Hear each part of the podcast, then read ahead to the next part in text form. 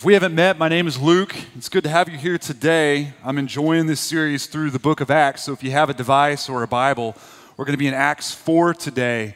It's a fascinating passage, I think. It's uh, one of my favorites. I know I say that every week. I know it, it all can't be my favorite, but I really do love this passage. Acts 4. It's going to be a great day to show us Christ more clearly, and it's also the Super Bowl. So we have that today as well, right? Super Bowl's tonight, but the uh, Vols are not in it. So I know that only 6% of you care. Um, the other 94% can watch the commercials tomorrow on YouTube. You can do that now. You don't have to watch them in real time. You don't even have to watch the game anymore to catch the commercials. Also, besides commercials tomorrow, you can see a lot of game dissection. Everyone's going to pick apart every play every quarter, every decision made. I'll tell you, uh, there's going to be more dissection than just that. There's going to be cultural dissection as well. Um, a lot of people are going to look at all the behaviors on and off the field and the opinions and the views that are expressed in commercials and on the sidelines. And I guarantee you this somebody or something, a company or a person, will be canceled tonight. I'll put money on it. It's going to happen. Someone's going to do something or say something that is going to offend the masses. It is coming. And I am fascinated with culture just in general. It's what I went to school for. And I'm always fascinated by how it grows and builds and evolves and changes across time.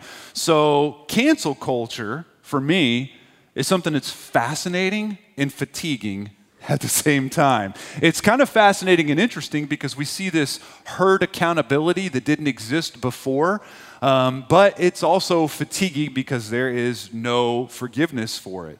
Just in the last couple weeks, popular culture has already mothballed a bunch of people, putting them in timeout until their apologies have been perfected and they have learned their lesson. And you've probably seen it in the headlines of whatever app you're using. Whoopi Goldberg has been dumped for expressing her view on a show called The View, by the way. And so she was given a timeout. She gave an apology ish, something like an apology. After that, Joe Rogan was shunned for things that he has said over the years. Kind of gave a, a somewhat of an apology, but then Spotify was canceled because they hold his show. We saw The Rock who I didn't even think you could boycott The Rock. I thought he was kind of up on the same shelf with Dolly Parton and Peyton Manning. You cannot cancel The Rock, but he was boycotted for about 16 seconds because he backed up Joe Rogan, but then he pivoted, but he didn't pivot quick enough. The Olympics are around, and Eileen Gu, who is a free skier out of California, is not representing the United States, but representing China in an Olympics that nobody's even watching, I bet. And yet she is also canceled. We have leaders all over the nation being canceled because they are in pictures without a mask with people that they are requiring to wear masks, not going so well for them, so they are being canceled as well. And we have a lot of other people still in the corner from 2021 hoping that their timeouts end and they can go back to life as they normally had it. They want people to forget, but we don't forget so easily anymore, do we? Because we have social media. You know, social media does something that it didn't do before the year 2000. And it allows us to basically disinvest in people and deplatform people for something that they might have done 30 years ago, 40 years ago in some cases, when it wasn't so cringy back then. And because it is happening now, it is cast in the bronze of the internet for all time. You see, before social media, you might hate something that I say, but your influence might not be that deep. So eventually you'll run out of gas Nobody will really care what you were saying. But now all of us are just a, a viral hashtag away from being disappeared in shame. It's possible. And I find all of that interesting. Also, interesting is the pendulum swings the other way, and those who have canceled others themselves are being canceled. So apparently, it's contagious. And, you know, people are getting canceled for not sticking up for people who are being not canceled or sticking up for people who are being canceled. You can even be canceled for not saying anything at all. If you're silent at the wrong times, you can also be canceled. So I find all of this very interesting, but probably most interesting is the apology. The apology that comes as somebody has been canceled. I'm hearing phrases like, I was unaware, I'm in a space of education right now. I'm being taught in this moment. I'm sad at who I used to be, or I'm not that person anymore. I hear that a lot. I vow to do better. I will do better. I'm embarrassed over my ignorance. And if you're a celebrity and you don't know how to craft these apologies, fret not. There are firms you can pay and they will build one for you. The apology. And the most effective ones are self deprecating ones because this is a social penance in an attempt to get out of social purgatory. It works for some and not for others. But as I read editorials and blogs written by Christian leaders regarding cancel culture, they're, they're, they're approaching the same thing. They're using different headlines, different words. But the basic question that I'm hearing repeatedly is how should the church interact with cancel culture? I don't think it's a very provocative question, to be honest with you. I think it's quite obvious from the leadership of Jesus how we handle cancel culture. I mean, one of the implications of the gospel is we handle people who fail, we handle people who say dumb things and do dumb things as people who ourselves were welcomed and brought close to God, even though we are not well behaved. We are serial misbehaviors, in fact. So I'm not sure why there's such heavy discourse on this. I mean, Christ, if you just take a cursory glance at how he ministers to others, he is pulling close to him prostitutes and murderers and adulterers and racists and villains. He's bringing them close and he's giving them grace, favor, despite them. Uh, just despite their worst and their best attempts at doing this thing called life, he's bringing them close. He's making it very clear to all of us that he himself will hold the gospel together, that he himself will bring failed people close to him, because you and I should be cosmically boycotted. That is what we deserve.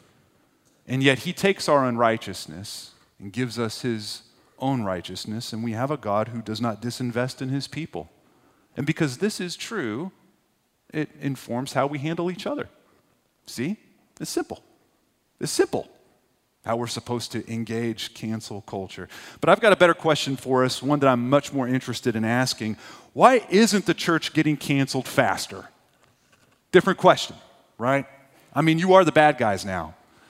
You are, you are the villains in culture today.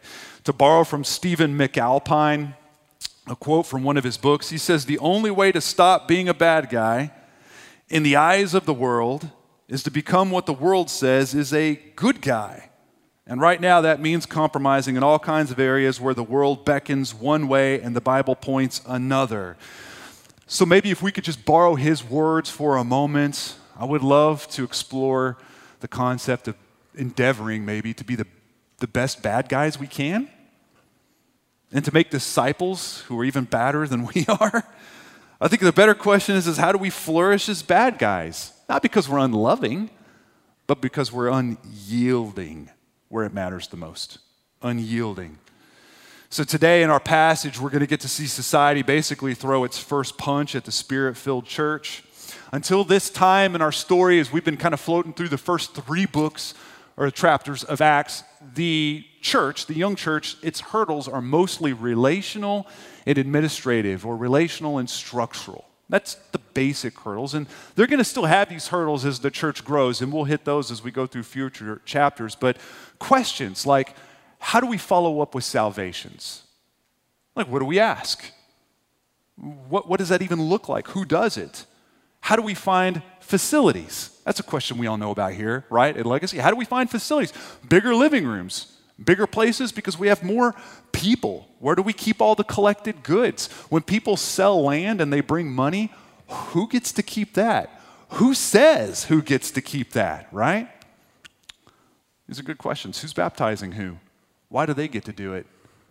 What's happening with our teenagers? These are all great questions. Many of them we are still asking today. But their issues were mostly structural until this point. That all changes now. Now, opposition is going to come from what society would call the good guys, the good guy elite. So let's look in chapter 4, verse 1.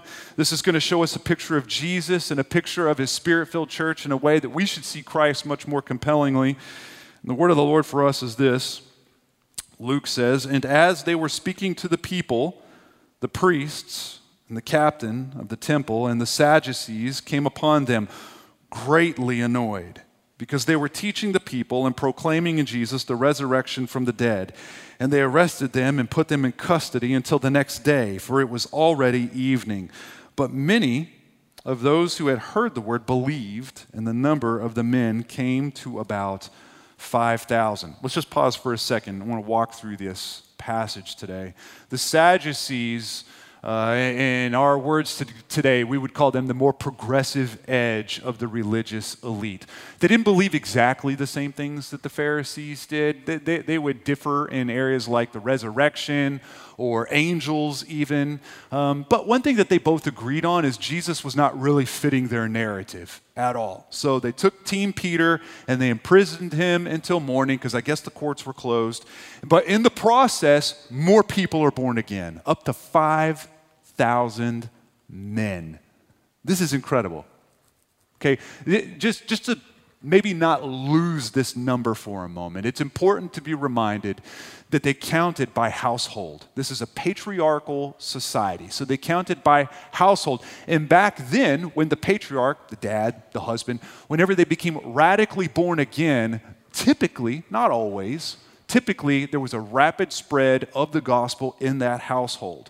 Statistics will show you today, if you were to go to a school on missions or take a class on missions, that even now, when missions agencies are in some of our more third world um, demographic or areas, they, they have a choice. They can reach the mothers, the matriarchs of the family, or the patriarchs. And there's actually a rate at which the whole household trusts in Jesus after the mom is led to the Lord first versus when the dad is led to the Lord first. And it's much faster statistically when the father comes to know Jesus first.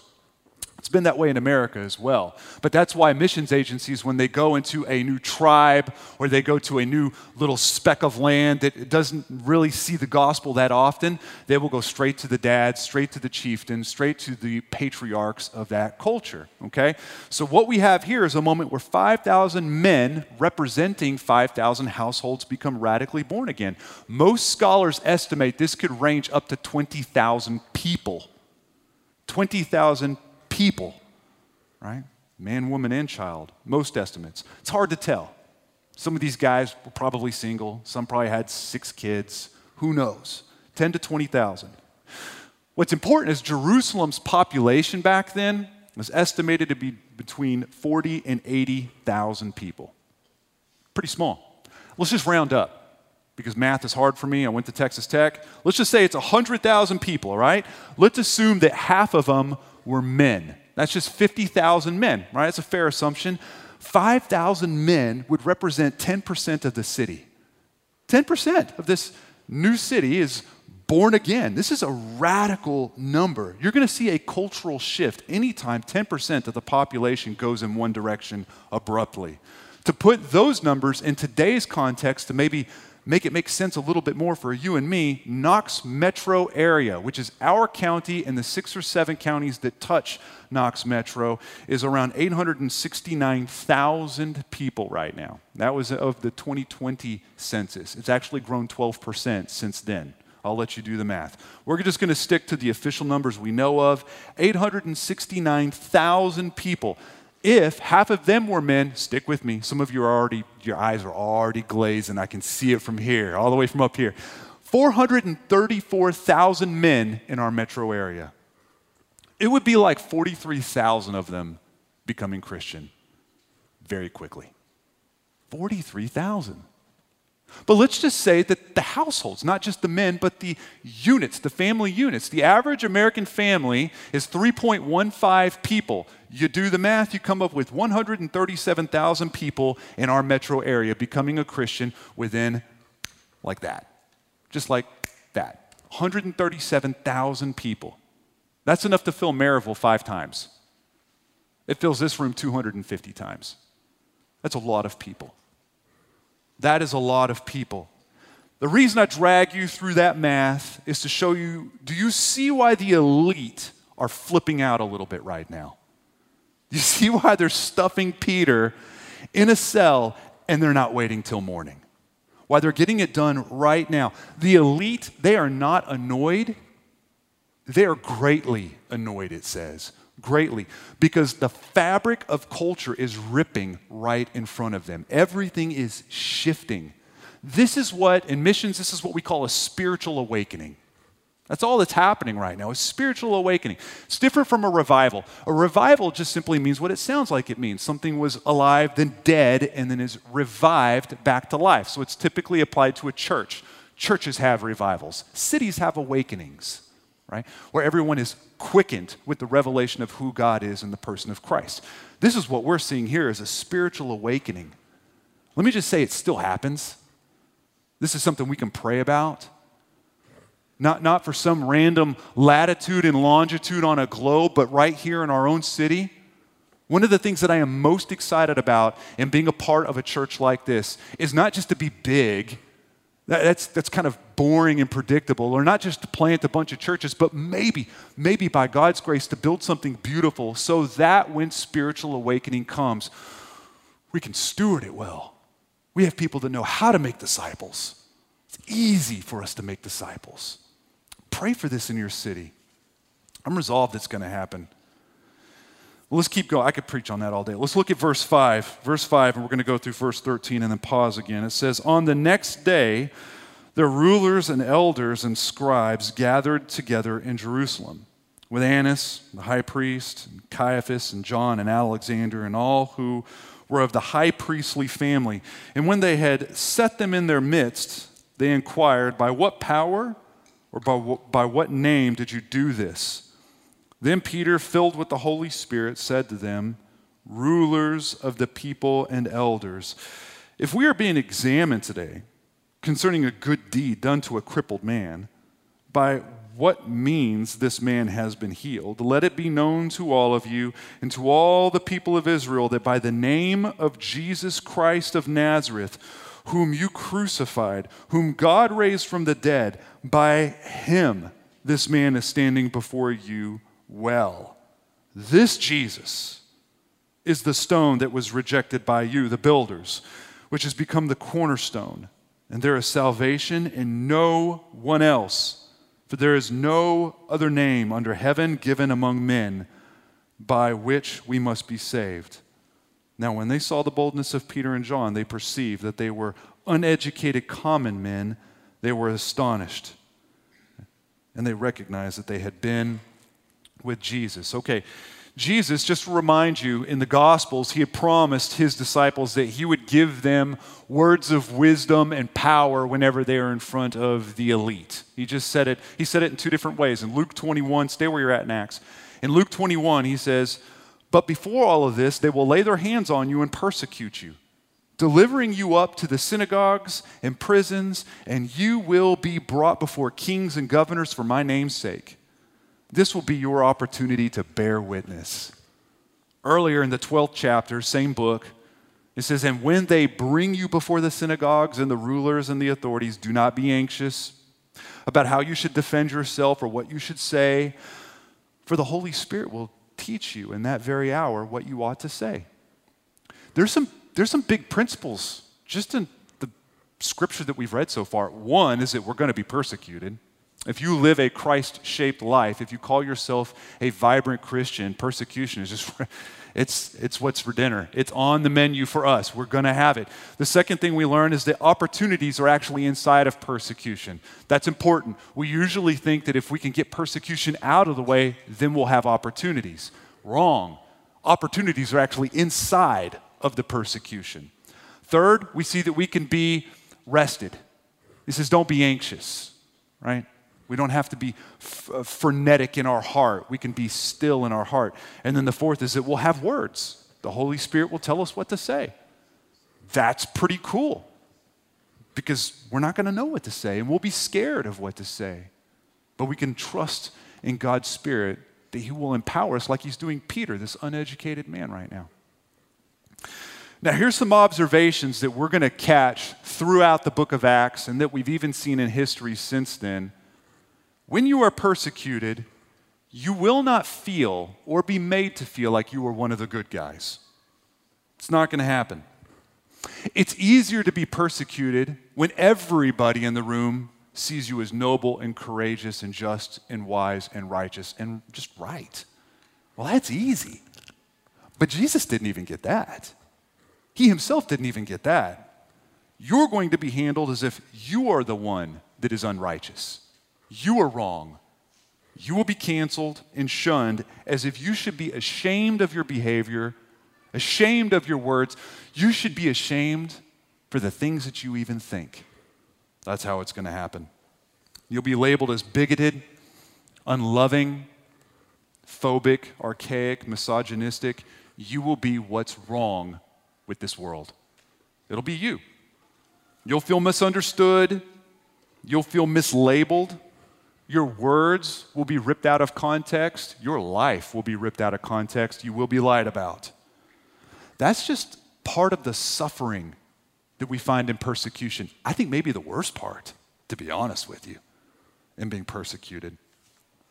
Your soul, the soul of your soul, will just want to cry out and say, No, no, no, no, you don't understand. No, you, you don't understand.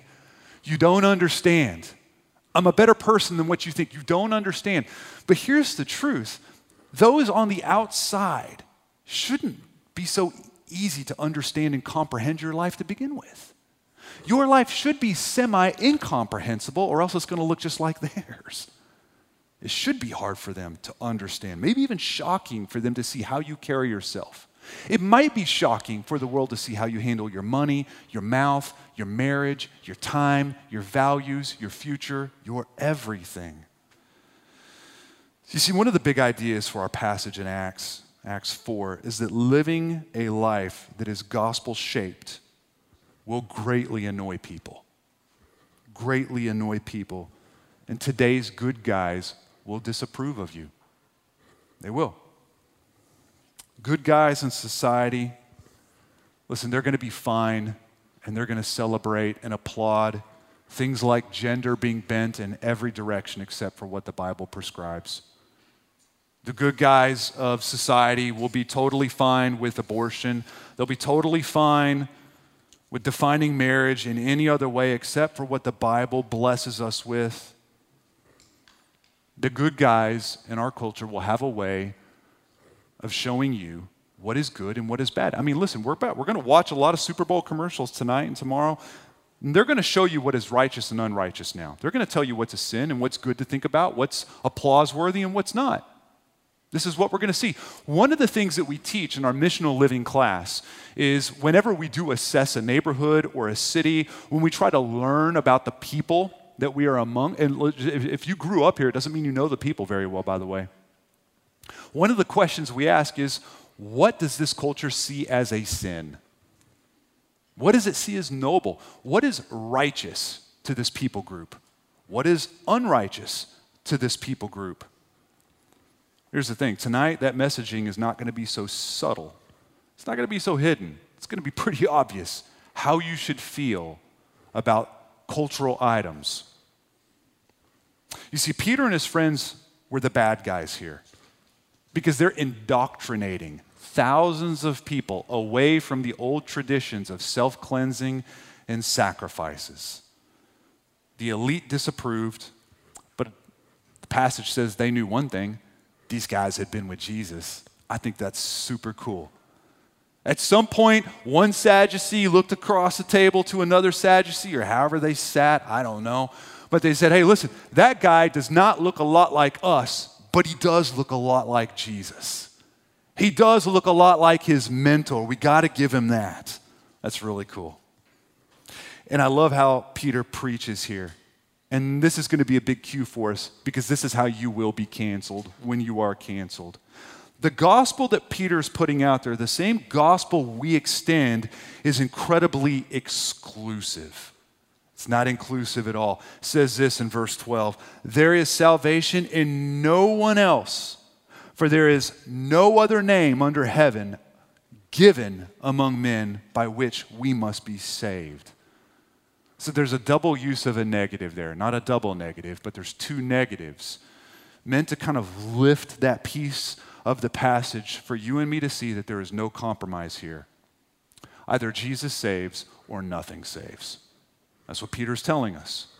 And people have been trying to water this down since 30 AD. It's hidden, hidden in phrases that we've all heard before. Like good people, good people go to heaven because Jesus is too loving for people to suffer in hell, right? He's too loving. Society, or the good guys, right? They see one singular characteristic of God at the cost of all the others, and that is that God is loving. God is always loving, and that's true, He is. But He has other characteristics as well. He's also just, He's also righteous. And the gospel that He tells us tells us that sin is hard baked into us since the fall in the garden. And that's why we need the cross. The cross becomes this intersection for you and for me, this place where justice and mercy meet, where righteousness is swapped out for an unrighteousness. It's the place where we carry our broken lives. But society as a whole won't see anything broken with their lives, won't see the need of carrying it to the foot of any cross. Peter says here, no one else, no other name. No one else, no other name. That is the message that will get you unfollowed, friend, deplatformed, right there. And I submit we lean into it. We lean into it, for there is no other hope for people. No other. You are declaring that people need to change, and it's really hard for people to hear that. Let's look at verse 14, read just a few more verses. But seeing the man who was healed standing beside them, they had nothing to say in opposition. But when they had commanded them to leave the council, they conferred with one another, saying, What shall we do with these men? For that a notable sign has been performed through them is evident. And all the inhabitants of Jerusalem, and we cannot deny it. But in order that it may spread no further among the people, let us warn them to speak no more to anyone in this name. So they called them and charged them not to speak or to teach at all in the name of Jesus. This is fascinating to me because they, they clearly see this Jesus thing has gotten out of hand. It's out of hand right now, right? And it's important for you to know, because Peter knew this, when Peter was standing there, these are the same people that had judged Jesus wrong and had crucified him three months, give or take, earlier, around 100 days. Think about that. Same people. It's the same, it's the same group. Three months isn't that long. Three months ago, you're all asking each other what you're going to do for Thanksgiving. What are you doing for Thanksgiving? That's how fresh it is. Everything was still fresh. The emotion, the, the craziness about it all. The sky going dark and the earth being shaken and Christ crying out from the cross. That is all very fresh. And the elite felt like they needed to snuff this out and get it done quick. Because why? Because Peter's starting to sound a whole lot like his mentor. And that was greatly annoying to them. Annoying. And you know, growing up reading this passage as a young Christian, I always wondered about the word annoying. Why that word? It seems like an inappropriate word for this part of the story. It sounds, it sounds like they should be angered, like greatly, greatly mad, greatly angered, even greatly frustrated, but annoyed? They were annoyed because they were inconvenienced. That's what happens when we're inconvenienced. We get annoyed. Truth can do that. The truth can do that. Because what they're having to say and what they are saying is, is if Jesus' spirit truly healed this congenital cripple over here, then life can't go on as it has been going on. Then nothing is normal anymore as I used to know normal. Everything's got to change. That's inconvenient. It's inconvenient. You've got a healed cripple over there brand new legs. He's doing more lunges than everyone else can do because he's got brand new legs. He's excited about it, showing off his brand new legs. And then Peter's being very loud. And all of this is laying siege to their safe lives. I remember hearing the gospel change my life as a college student. I remember where I sat. I remember hearing it. And one of the things that provoked me the most was the thought of how inconvenienced I was going to be and how happy I was for it. But I remember thinking to myself, if what this guy is saying is true, and I'm pretty sure it is, if what he is saying is true, I cannot, cannot just get back in my car and go about life as I, as I did. Like everything's got to change. my values, my goals in life, how I looked at women, how I looked at money, how I looked at everything has to change. You see, what I can't wrap my head around in this passage is that these guys knew that Jesus was right, and they see this cripple doing stuff that cripples don't do. And rather than just repent and join 5,000 men, they suppress the truth. It's hard for me to wrap my mind around. It shouldn't be, though. Jesus spoke to this in John 3. He says, And this is the judgment. The light has come into the world, and people love the darkness rather than the light because their works were evil. For everyone who does wicked things hates the light and does not come to the light lest his works should be exposed. And these men were being exposed. So they were annoyed, greatly annoyed. And that same spirit of the Sadducees is alive and active today. Listen, you can bring miracles and powerful declarations, and the Holy Spirit can be thick, and there could be revival and awakening all around you, and many will still want darkness. Many will still want it. So they're trying to get in front of this. Now, 90 ish days before, there were only about 120 disciples. Now there's around 20,000. So they can't just extinguish it. All they can do is compress it and try to contain it. So they go into this containment strategy with this hey, we're going to let it slide this time, but don't let it happen again, right? You always know that the authority has lost control whenever that comes out of their mouth, right? Okay, well, let it slide this time, but don't let it happen again. Nobody takes that serious, right? But this is a pinnacle moment for us to put ourselves in. If you could put yourself into this story, this is where I want you to do it because this is where it's tempting to fold, right here right here. If you imagine yourself standing with Peter and not wanting to just go full bore straight into them, you're not alone. You're not alone. Let's look at what he says in verse 19, because this is where it gets impressive. This is when you know the Holy Spirit's involved. It says, But Peter and John answered them, Whether it is right in the sight of God to listen to you rather than to God, you must judge. For we cannot but speak of what we have seen and heard. And when they had further threatened them, they just kept threatening them. When they had further threatened them, they let them go, finding no way to punish them because of the people, for all were praising God for what had happened. For the man on whom this sign of healing was performed was more than 40 years old. So Peter basically says, We're just getting started. We're just getting started. I mean, I hear you. It's one of those things where you say, I hear you. I hear what you're saying. I hear, but he's they're not going to do it. They're going to keep going. My heart, just to be honest, between you and me, don't tell anyone else. If I'm standing in those shoes right there and I'm looking at those men, my heart will be tempted to say, You got it. I won't rock the boat. I won't rock the boat. We'll, we'll be quieter over here. We'll do our Bible study. It'll be a quiet one, it'll be in our corner, but we'll be good guys. We won't be bad guys. We won't cause you any problems. You don't cause us problems, we won't cause you any. You see, compromise is easy to find when prison is too. Compromise is easy to find when persecution is hovering right there. We can hide behind a million excuses, but when told to stop the hate speech of an exclusive gospel, we've got to fold into gear with Peter here whenever he says, For we cannot but speak of what we have seen and heard. Why? Because there is no one else and there is no other name. That's why.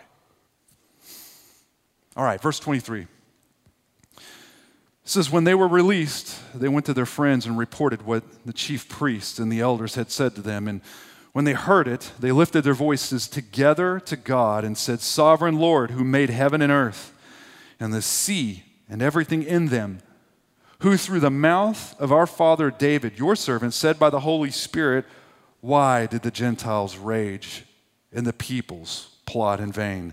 The kings of the earth set themselves, and the rulers were gathered together against the Lord and against his anointed. For truly in this city there were gathered together against your holy servants, whom you anointed, both Herod and Pontius Pilate, along with the Gentiles and the people of Israel, to do whatever your hand and that your plan predestined to take place. And now, Lord, look upon their threats and grant to your servants to continue to speak your word with all boldness, while you stretch out your hand to heal, and signs and wonders are performed through the name of your holy servant Jesus. And when they prayed, the place in which they were gathered together was shaken. And they were all filled with the Holy Spirit and continued to speak the word of God with boldness. That part of the passage actually deserves its own sermon or two.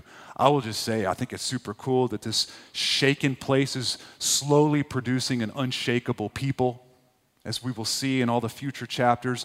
But the big question I want to return to in this last part of the time I have with you is how do we flourish in a society that is canceling Christians? In an age of a Sadducee spirit, how do we do this? Because listen, you're not going to get your own viral hashtag, likely. It's probably not going to happen. But you'll stop getting invited. That'll stop. You'll stop getting included. You'll stop getting mentioned. You'll be unfollowed. Job opportunities will be a little sketchy. You probably already intuit this. Again, I'm challenged by this passage. I am strongly.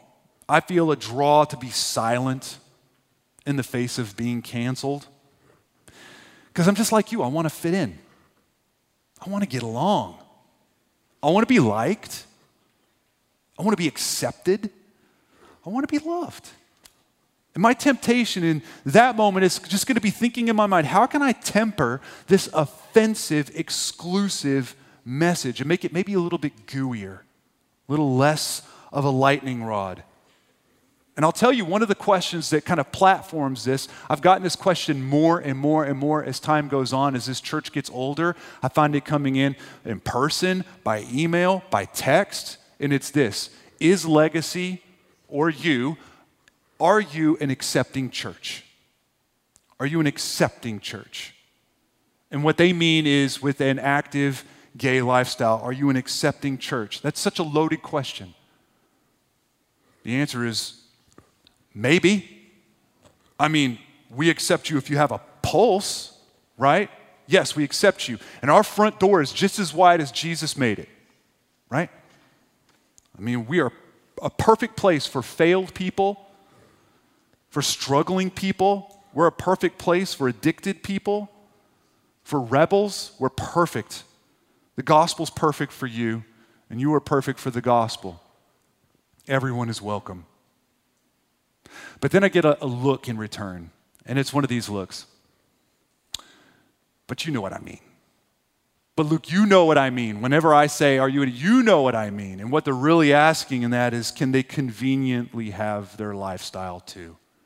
Or will we inconvenience them with that? You see, exclusivity still greatly annoys and it still inconveniences. The truth, if you didn't already know it, is we do not embrace what Jesus died to crush. We don't. We don't provide cover or hospitality to sin because the culture says it's what good guys do. It would, in fact, be removing blood from the cross. It would, in some ways, be saying that Jesus died to cover all sins, or as we saw last week, what it means to blot them out, except for what you don't want to be a sin. That thing that you don't want to require repentance. But just a quick warning to the missionaries in the room if we refuse the exclusivity of the gospel, we are simply comforting people on their way to destruction. That's all we're doing. Frankly, that's the most unloving thing in the world anyone can do. Unloving. Sure, they're going to feel accepted. You might get some applause in the moment, but they're going to carry destruction with them. They'll love you. To what end? To what end? No one else, no other name. Here's the thing about our hunger for approval as we close this out it was actually installed in you by God. He gave you that hunger, this desire to be liked, to be loved, to be accepted. He gave it to you. He, he installed it in your operating system whenever you were born. It was just meant to be satisfied vertically in Him above all things. That He is the greatest good in a world of goods. That's what it is. He has handcrafted us to be satisfied and totally content in Him above all things. And what we do is we bend it horizontally and we try to get it from the world instead. And the world will never give it to you. It'll never give it to you. And if you're not fed or nourished by the love of the world, then you lose little when you are disinvested in, when you're canceled. You're free to be unfollowed. It'll cost you momentary sadness, or it should, when you're not invited to things anymore, when people handle you differently because of your exclu- I mean, that should produce some sadness. Unless you're some psycho or something that doesn't care about what people think, that's not that healthy. It should hurt a little bit when you are rejected, but it doesn't destroy you anymore. It's not a living hell for you anymore.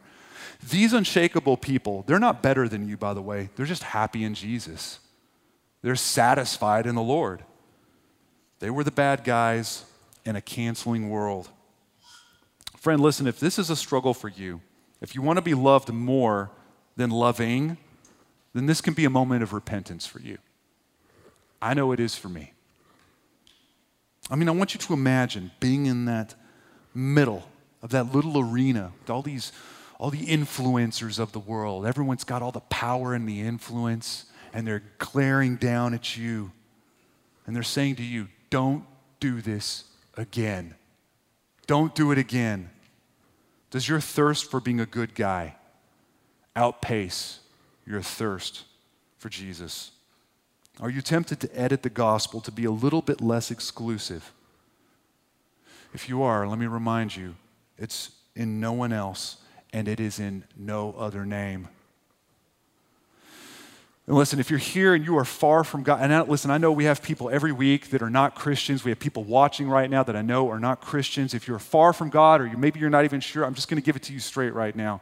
If you want to be adored by the world, Christianity is not going to give that to you. It's not. If you want to float downstream with the current of the culture as one of the good guys, you need to count the costs. Count them. Jesus will get you deplatformed quickly. Salvation is a beautiful thing in that it's free and it's expensive simultaneously at the same time. Because it is the message that if it's right, everything has to change. That cost, that has an expense to it.